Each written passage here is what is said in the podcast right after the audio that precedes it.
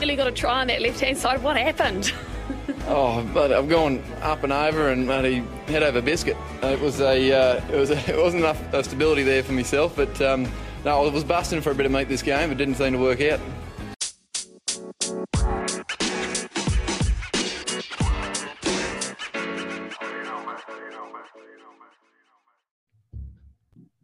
Hello, cheers, and welcome, welcome to the Scrum of the Earth podcast, the weekly show that brings you news, reviews, great interviews, and so much more, all about the world of rugby. I'm your host, David Lawrence. I'm an American rugby fan who follows the game wherever I can find it all over the globe. As you will have guessed by now, this is not your regular weekly show, but is in fact yet another bonus episode. This time, we're thrilled to be sitting down with a returning guest, a man who went from wondering if he'd make a match day 23 a few months ago to captaining my beloved Free Jacks for most of the season, Mr. Mitch Jacobson. Mitch, kia ora, and welcome back to the Scrum of the Earth. How the heck are you, my friend?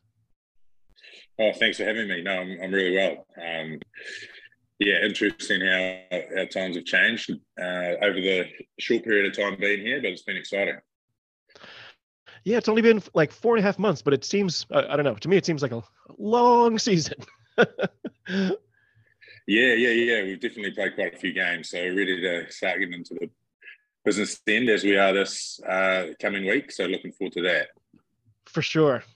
Um, so you know, just over the last couple days, we talked a little bit over WhatsApp about the, the grand final down in Super Rugby. Um, an incredible but disappointing result for the Chiefs. You know, what were some of your takeaways from that game? I think you said you were watching it as it happened. Yeah, yeah. Um, obviously, there's pretty big expectation on the Chiefs to get that one done, mm. uh, and to be fair, I thought they were going to, and then the Crusaders do what the Crusaders do, and managed to win the game up there in, in Hamilton, which uh, I know the Chiefs boys will be absolutely gutted about, but I suppose it's just the way it is. You know, they've had such a good season, and then to fall at the final hurdle will be disappointing. Um, yeah. But yeah, yeah, Crusaders are pretty sharp. They uh, they interviewed or kind of interviewed Brad Weber at the end of that one. He could he could barely yeah, talk. That, yeah. I thought that that said it all. It was it was big of him to stand up there and you know even have the microphone stuck stuck in his face like that. It was a, a terrible moment for him. Yeah, yeah, yeah. Have to feel for a guy like um, Brad, who has been at the Chiefs for so long, and obviously this is his last year before going over to France, and wanted to tick that last little box and um, fell short. But yeah, no, nah, would be very disappointed.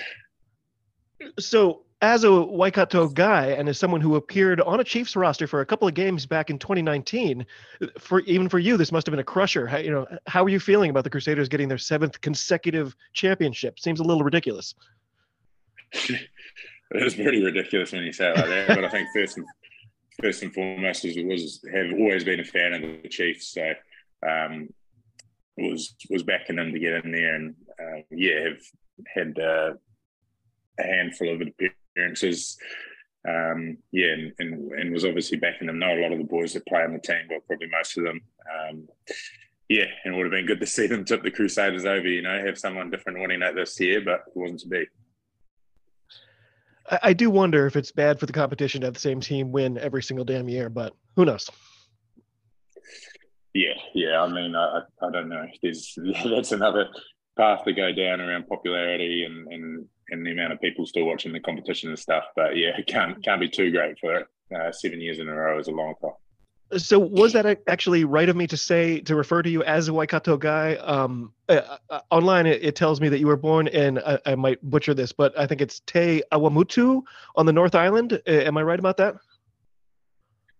Yeah, so I was born in Te Awamutu, which is 20 minutes. Well, it is in the Waikato, sorry. Um, and then I grew up in Cambridge, which is 20 minutes away from Te So I think they just had a birthing clinic there, and that's where my parents went. And then got, I was born there and then shipped back to Cambridge within a couple of days, you know. So yeah, oh. um, been Waikato born and bred. Um, haven't haven't strayed too far from there, but uh, well, apart from now, um, being over here in the states. But yeah, definitely grew up there. Well, uh, according to good old Wikipedia, the town is often referred to as the Rose Town of New Zealand because of its elaborate rose gardens in the center of the town.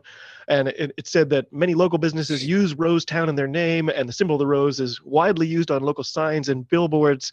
Um, is that something that locals care about, or is that more sort of a you know for marketing and I guess tourists? Um, I I wouldn't actually know because uh, I grew up in Cambridge. Well, I, yeah, I was only born in Te Awamutu, so I was there for a day or two. You know, Okay. that's that's the place place of birth. But then where I've spent all my time as a ch- uh, as a kid growing up till I was eighteen was in Cambridge. Went to school in Cambridge. Um, that that town's motto is the, the town of trees and champions. So um, a little Oh. bit different to the Rose Town. I like that. I like that. Um, Yeah, yeah, you, Of course, you're not the only famous person to have born in Te Awamutu, um, as it was the birthplace of the first Maori king as well. Um, obviously, you've you've said you didn't spend much time after being born there, but you know how important was that Maori culture to your upbringing and to just living on the North Island where you did? Uh, we've got um, yeah, it was it was it's quite important. It's quite prevalent throughout New Zealand. Um, New Zealand does a pretty good job. You know, arguably they can can always do better of incorporating um, into various, uh, I suppose, news shows and, and all that thing. I, I won't go down that path around whether they're doing enough or, or not, but um, it's definitely pretty prevalent throughout New Zealand, and there's a lot of multi. Uh, rugby players and, and they're very skillful rugby players, very good. For sure. Um, they add a lot to the New Zealand style of play, probably with their, their skills and their flair. You know, like throughout various sports codes um, in New Zealand, there's there's a strong Māori representation. Um, so I suppose in, in that sense, they've they've shaped it massively um, in terms of my family. We we don't actually have any Māori blood in us, but Mm. um, certainly, you know, friends and a lot of rugby teammates over the years have been Māori. For sure. Um, last little bit about Super Rugby because we do have things closer to home here to talk about. Um, Scott Robertson, after after this final, he has now bookended his career with the Crusaders with yet another trophy. He's preparing to take it to that next level as the new coach for the All Blacks. You know, what did you think about that appointment? It, it, it almost seemed like in the last, I don't know, two years, it, people talk about it like it was inevitable, like it was just a matter of when is Scott Robertson going to take that role. Um, was it inevitable, or was the, did this come as a surprise to you at all? Uh, I a lot of people ask me this, and I, I wouldn't really have too much of an, of an idea um, around head coaches and, and who's in the running for what. But I know, like we've just spoken about, the Crusaders being so dominant. You know, you, you've got to look at that, and then you look at the head coach. He must be doing something right to to get the culture um, and to get the right group of men um, to win a competition seven times in a row. I, I, don't know if he's lost one um, since being at the Crusaders. So, you know, when you have a record like that, you're going to start knocking on the door of higher honours. And um, I think the NZ public have been a little bit disappointed with how the All Blacks have gone over the past couple of years with a few uh, losses to teams that potentially we haven't lost to in the past. So, um, Mm. with that comes a, a bit of a change of guard. And I suppose that change has, has gone to Scott Robinson.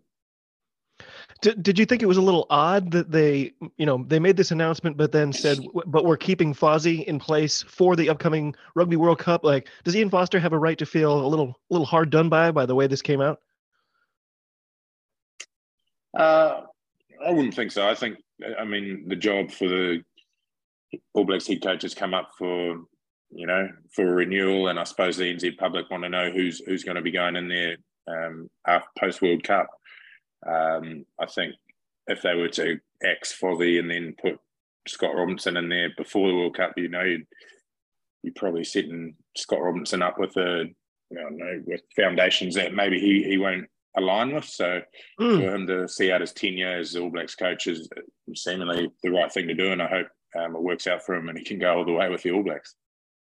Yeah, uh, it's. Uh, I actually feel a lot better about it having you. You just just said that. Then that kind of makes a lot of sense that I hadn't thought about it in that way.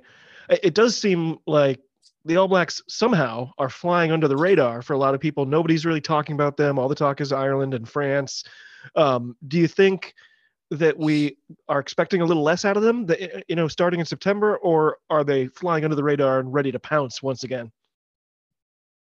Uh, yeah, I, I, think previous World Cups, New Zealand's been so dominant. We're going into the 2019 World Cup as back-to-back winners, you know. So we're going for a three-peat. So there's always going to be a, a shitload of pressure on the All Blacks and a lot of media around it. But I suppose speaking about um, recent results, they haven't been as dominant as what they've been in previous uh, World Cup cycles. So that's that's probably gives you the answer there. And and then on the mm. flip side, France, Ireland, um, they've been dominating, and and they're going in with a full head of steam. And I suppose we'll find out after the first game about where what level the All Blacks are at because they run into France on their home home World Cup, uh, which would be awesome. So I'm, sure they're fizzing fizzing at the opportunity.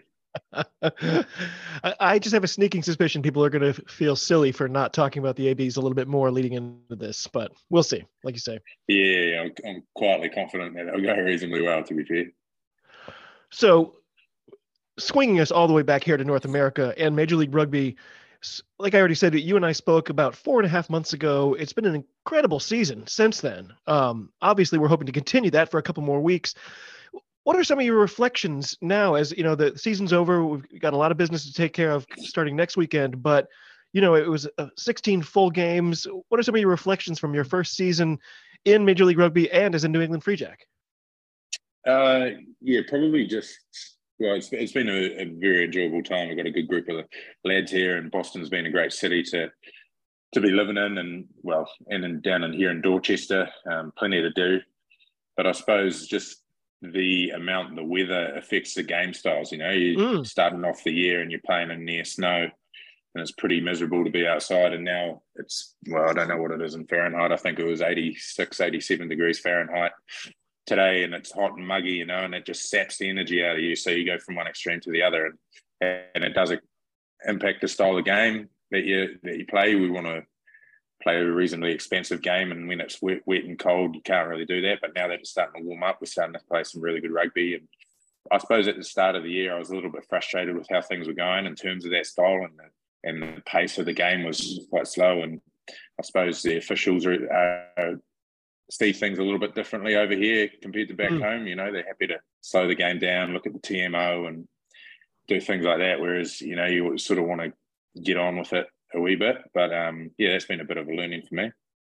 And what about the different surfaces? Like, um, I, th- I, think it was Mike Rogers I was talking to who mentioned what a transition it is for New Zealand players to just get used to having these 4G pitches instead of just grass. I hadn't even thought of that. Has, has that been a big, uh, big adjustment for you? I suppose so. There's a little bit of confidence around just diving in, um, and obviously just the grass burn or the turf burn, sorry, that you get from it. I quietly waiting to get back home to play on a, a, regular grass field. You know, it's quite nice to slide around instead of getting burnt knees and and all the rest of it. But well, it hasn't been too different. I think, you know, referring back to the weather thing, when it is really average and cold, you don't get the bog or the mud as well. So it's it helps in that respect. But when it's really hot, you get the radiation of of the heat off the ground as well. So it's a little bit of a catch twenty two. But yeah, it's not too much of an adjustment, but it will be nice to get back on the grass. So you guys managed a 14 and 2 record this season. You know, um, before the season started, uh, Phil from the Jacks Rangers and I, I, I, go on his show and do our, our way too early predictions. And I think even our most optimistic, we were like, well, they could go 12 and 4. And we, we were, you know, willing to say maybe it ends up being 10 and 6. 14 and 2 is incredible how does that jibe with your own expectations before things even kicked off this year? Is that something you in fact talk about with the coaching staff before the season starts, or is it kind of just one game at a time, guys, one game at a time? No, I don't think I don't think you go into a season trying to predict your win loss record. I think you go week to week about trying to do things as well as you can, and, and the result um, will take care of itself. You know, you can t- sometimes you can play a really good game and, and get away with a win, and I think sometimes this year we've played a little bit poorly um, and still managed to win. You know, so maybe maybe that winning win loss record reflects a little bit um, more positively than than sometimes how we've played this year. But certainly we've had some games where we've played uh, really well and come away with really strong wins. And yeah, I suppose just it's like looking at stats as well. It only sort of shows one side of things. Mm, interesting. So you, you don't spend time doing that. You don't look and pore through all the box scores and everything after the fact. No, I find uh, I found from a pretty early time in my career that the more if I look too much at certain things and sort of just overcomplicate it, and I just want to be nice and simplified going out there and just focus on my role rather than focusing on points differentials and games mm. won and lost. You know, it doesn't really bother me. I, if I'm honest with you, I don't actually watch too much rugby outside of our competitions, uh, our our games. So yeah, just try and keep it as business as business. You know, I'm I've always been one of those stat guys. I would, you know, especially the NBA. I just love poring through box scores and stuff like that. I theorize that rugby is one of the hardest games to effectively show anything with stats. Like it just mm. those numbers almost never really tell you the tale of who was the key player in that match. Like, okay, you know, Mitch got a got two tries this game, but you know, maybe that was just pure chance, or maybe there was six others.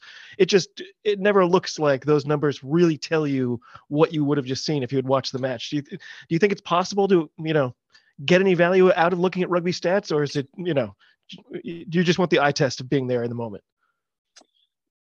Yeah, I can completely understand what you're saying, and you can go further into it and you look at the tackle side of the game and you say, you know, maybe I made ten tackles, but eight of those ten tackles were passive tackles, and two of them mm. were hmm. neutral. You know, whereas someone might make six tackles and four of those tackles were dominant and two of them were neutral. You know, so who are you going to say is the, the more quality tackler? It's probably the guy that's dominating dominating tackles and um, you know, it's not the guy making the most tackles and, and just not missing them. So, yeah, I can I can see what you're saying. It is hard to get a little bit of stats, you know, but sometimes it gives you a little bit of it gives you a bit of an idea around your work rate, you know. And we do a lot of GPS stuff and around explosive meters and, and meters run, um, you know, and therefore you can sort of correlate the two. Are you, are you doing a lot of meters and not having a lot of involvements? It means you're sort of overworking, I suppose, or are you doing little meters and having little involvements? This sort of tells a story as well. So there's um things that point towards various stats, but yeah, like you say, you can't you can't just base a game purely on stat, stats like the NBA like this talk. It's um, yeah. massively stat orientated. The uh, so I do know how they measure dominant tackles, but explosive meters isn't something I've heard before. What is what is an, an explosive meter versus a meter? Uh, so it'd be it'll be a meter ran over a certain speed. So it's a sprint or, or an acceleration. Oh, okay. I didn't know that you, well, of course you look at it that way. Wow, interesting. Yeah. Um, I, unfortunately, I don't get too many of them. well, so, some of the numbers too. Like eh, early on in the season, I was noticing every week, you know, on Twitter, people are posting, "Oh, here are the top tacklers in the MLR," and there was never Free Jacks on that list. And I, I was like, "Oh yeah, because we're scoring all the time, and we're not. we don't have to make as many tackles as the Dallas Jackals do, and the Jackals are always on that list of top tacklers. So sometimes the stats almost tell you the opposite of what you're really looking at. It's interesting." Yeah, it all just depends how the game goes as well. You know, if there's a lot of ball and play, you tend to get a a lot more tackles. And like you say, if you're dominating with the ball, then you probably only get, you know, under 10 tackles. But if you're defending a lot of time, you can easily rack up 15 to 20 tackles um, as, a, as a loose forward. So, yeah, like so. So I would like to say that you are officially now a New Englander. Can you, you know, just tell us a little bit about the reality of living here matched up to what you expected it was going to be like before you actually got here? What have been, you know, a couple of surprises for you living on the South Shore of Massachusetts? Uh, I've been pleasantly surprised with the quality of beaches so close to the city. Actually, we were just here today with a few of the boys and um, playing a bit of spike ball and playing some basketball down at the hoop, and then getting into the water. I know some people say the water at Carson Beach isn't isn't amazing, but it's it's really good to get in. Um, where I live back home, there's not a beach too close by, so it's a nice change up. Um, I'd say the probably the main standout for me is is the crowd at the games, just how much they get in behind it and how mm. willing they are to learn the game of rugby. You know, you speak to so many people after the game and they say, "Oh, this is my first game of rugby," or "This is my son or daughter's first game of rugby." We don't know it, uh, the rules really, but uh, we love it and we'll be back. You know, uh, I think Americans and, and Bostonians alike are, are so willing to reach into their pocket and try something new, which is which is quite refreshing. You know, people get there an hour, an hour and a half before the game, having a few beers, having a good time in front of the bands, and uh, then come out and really get stuck into it supporting, which is cool. Yeah. Well, I'm I'm in those stands every week, and you do hear that. There's always somebody nearby who's like, "Wait, what was that?" And, and yeah. the people who do know are so quick to be like, "Oh, well," and they, they want to explain. They want to spread the word. Um, in a way, just by virtue of you being here and playing, you're part of that motion to sort of spread the love of rugby throughout North America. Um, what do you think is the hardest thing to explain to somebody who's just coming in totally stone cold, who's who's never seen it? The only you know the closest thing they've seen is like the NFL or something like that. If you could plant one piece of knowledge in one of those people's heads like this is what rugby is really about or this is one of the rules that's hard to understand what would you like people to understand before they start watching yeah, it's a tough question there's so many rules in the game and i often say it's it's probably not like the easiest game to get your head around you know well it's definitely not um, you know if you look at games like soccer or football um, and you just got to score a goal and there's the offside rule is the hardest rule whereas yep rugby, you've got the breakdown, you've got scrums, you've got mauls, and sometimes I don't even know what's going on when a penalty gets awarded. You know, it's it is reasonably hard, but I suppose if they were to come in and they were to ask what are the main points that you want to get your head around, I would say obviously you have to pass the ball backwards. Um, you can only tackle someone with the ball, referencing the NFL thing, and uh, yeah, I suppose just you're not allowed your hands in the ruck at the breakdown, but that's another sort of grey area as well, isn't it? But yeah, you'd almost need someone sitting sitting beside you and sort of walking you through a few few rules. Yeah, yeah, but I've I've become friendly with Dallin Stanford over time, and I'm like, can I just can I get a seat in the booth next to him and just sit there with him and be like, Dallin, Dallin, what was that? yeah, yeah, it's tough sometimes, and even yeah, even sometimes I'm looking from the sideline. And I don't know what's going on. You know, I hear people in the pack who, who say that a lot. They're like, you know, no one in a scrum ever knows what the penalty is going to be. You hear the whistle, and then you just look up and you just watch for which way the arm is going to go. Is that really true? You know, it, it seems like that's impossible, but I hear so many people say it. You must have some clue, like, okay, that's got to be this. Oh, I think the front rows have a fair idea with what's going on, and you know, I suppose the really obvious ones are when you're a dominant scrum and you're going forward, but some sometimes who's dragging who down and who's standing up and who's wheeling, you know, that can be just down to the referee and his take on it. So that can be a bit of a tough one sometimes.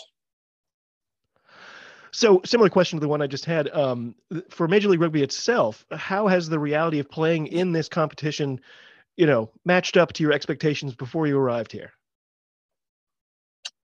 Yeah, it's it's probably met it's probably met the expectations that I was expecting it to be um, when I came over here.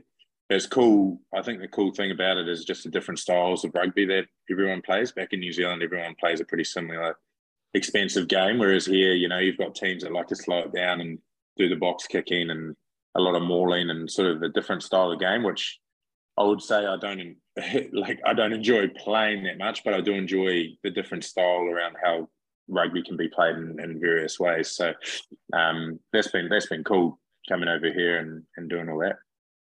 Do you think a lot of that has to do with like the, the sort of the coaching staffs and some of these teams like like Dallas got a huge injection from Argentina in this past off season? Do you think that has a big influence over team culture and team style?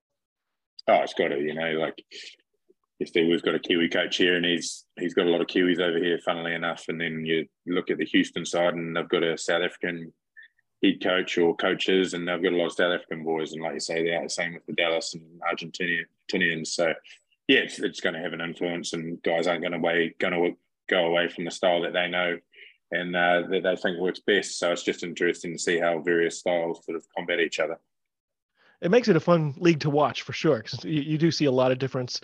Um, early on in this season, it was a tough thing to see uh, from from the stands. Josh Larson going down, obviously in a lot of pain. When that happened, did you have any sense that you would be asked to step into that captain's role?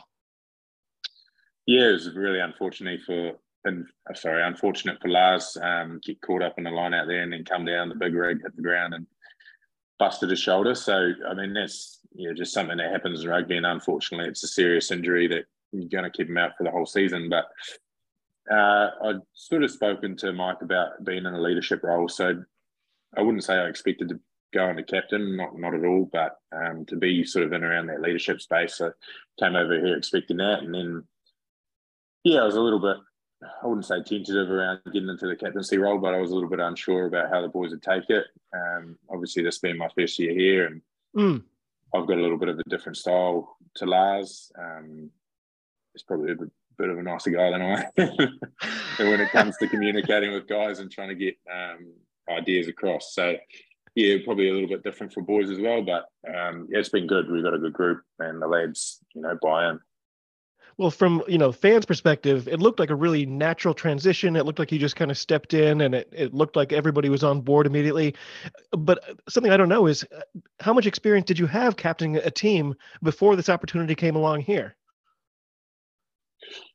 Uh, quite a bit actually. Yeah, I've, I've been captain of a number of teams over the years, so um, to come in and sort of captain here hasn't been too much of a of a lane change. Um, I suppose every every rugby team's the same in, ter- in terms of they want to win, you know, and it's just about uh, trying to match the style of the group to the style of play and the culture and all that, and sort of match all those things into one and try and get the best outcome as as what we can. And I think we've gone a long way to doing that. And you know, working alongside TK and the coaches and the leadership group, uh, and sort of getting input from the boys throughout the year, you know, to try and make it as, as much of a good environment as possible. I think we're sort of going going in the right direction. So, a, a couple of questions that are basically two sides of the same coin. What do you consider some of your biggest individual successes this year? And then, what have been some of your biggest challenges playing for the Free Jacks? Biggest successes. Um, I enjoyed when we went up to Toronto and put 80 points on them. That was good. Um, it was fun to watch too. Yeah, yeah. Jesus.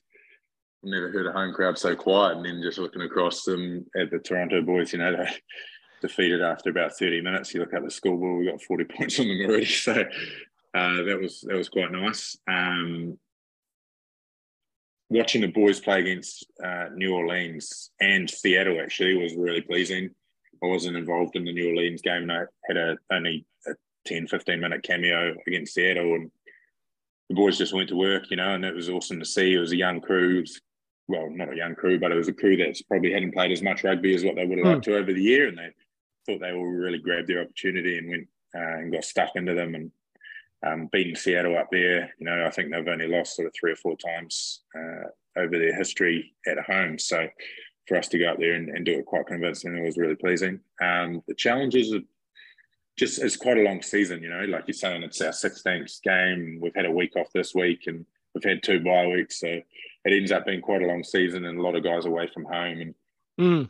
it's quite different being in the city compared to maybe back in New Zealand or back in um, Argentina, where one of the boys is from, or who knows where, you know. So just trying to keep everyone engaged and um, sort of, I guess, positive about going towards this goal, even if even if some of us aren't playing in the team from week to week. So just before, you know, moments before we sat down to start talking, the Eastern Conference Eliminator game wrapped up, and now we know you'll be facing DC next Saturday. So for the past week or so, how have you been, you know, preparing for a game when you don't know who you're going to be facing? Um, are you able to just kind of coach you know concentrate on like well here are the things that we can control that it doesn't matter who we're playing. Here are the things that we need to get right. Or uh, does it feel like there's a piece missing when you just don't know who you're going to be facing? Uh, well i think you, you go into any game and you're not going to completely change the, the, style of gameplay that you're going to have from week to week you might take mm. uh, make a few little adjustments here and there just to just uh, in the way they defend around certain parts of the field and and, and the way that they attack. But um, we just we just had two big days of training this week. Uh, really got stuck into a bit of contact on the Friday, which was nice. A little bit of kill zone stuff in the 22, but yeah, we, we didn't change too much. We sort of outlined a few lineouts that we'd be looking at doing, uh, and then yeah, just same same as always, I suppose. Just did a little bit of stuff around our skills and that. So no, it hasn't been too much of a change in our position. So what's next for this week then? If if you could, you know, put on the coach's hat for just a minute, like what do you think you'd be telling the team starting tomorrow? What what unique qualities are DC going to bring that you like you say you have to make sort of small adjustments? What, what kind of adjustments do you think you're going to be sort of tweaking this week? Uh, well, I think they've got a pretty good quality scrum um, and line out maul. So that'll be a big em- emphasis on us if we can stop them at the source there. Um, reasonably physical forward pack. Uh, but yeah, I mean, we've played them a couple of times now, so the boys have a pretty good idea of, of what we're going to face. Um, it's going to be nice and hot, I'm sure, in Quincy, so it's going to be a bit of a factor around a bit of ball and play time and trying to just outwork them. Um, so yeah, I mean, geez, without giving too much away, we won't be there won't be any magic potion. It'll just be doing what we've been doing all year, but just doing it to a high standard. Is it? Some people like to say, "Oh, well, it's it's helpful to have lost to a team so that you have more, you know, adjustments you can make." Is there any truth to that, or do you want to be dominating a team every every single time? Um, I think people might say like you learn more from a loss than a than a win, but yeah. Uh, I mean, we've we've we've had a couple of losses and we've had a couple of games that I spoke about earlier that we haven't played that well, but still managed to get a win out of. But you know, you still almost review them like a loss because it's you haven't played to the standard that you wanted to play to. Um, but yeah, I, I would say going into this weekend, we've got we'll have a decent amount of confidence, but I don't think we'll be overconfident. You know, both times we've played against DC, they've um, they've pushed us, so you know, we'll have to turn up and play pretty good footy to beat them. Well, you've once again presaged my very next question. I was going to say, I feel like you're somebody who always has your confidence level just right, your mental state. You, you seem pretty even keel. I never see you get rattled out there. What do you do as an individual to, you know, make sure your confidence and your mental state are where they need to be, you know, before a big game like this coming Saturday? And then in your role as a captain, how do you make sure other players are right there with you? Uh, yeah, I suppose you just got to like you don't focus on the end result, and you just got to try and focus on on things as you go. Um, you can't get too rattled about, you know, it's easier said than done. You know, if you make a mistake or miss a tackle that leads to a try or something like that, you can easily get down. But I think you just got to roll with it. You know, these big games, there's going to be certain moments that are going to go your way, and then certain moments that aren't. You just the ones that don't go your way, you just got to try and hang in there. You know, like if you're under a bit of pressure, back to back penalties and stuff like that. The boys, I think this year have done a really good job of just just hanging in there, hanging in there, waiting waiting to get the rub of the green, and and then being able to get down the other end of the field and then apply pressure that way. But um, in terms of the other boys, I think you can sort of sense it sometimes, and you can see it on the field with how how they're going about their business. And if like I said around how Lars is a little bit nicer than me. I'm reasonably direct. If I see one of the boys that, you know, is is maybe shirking a bit of load or, or um, not being as physical as, as what we'd like, I'd probably have a little bit of a word and or, or maybe just talk to him about, you know, trying to be a little bit better in certain areas. But I wouldn't try and talk to someone too much, to be fair, during the game.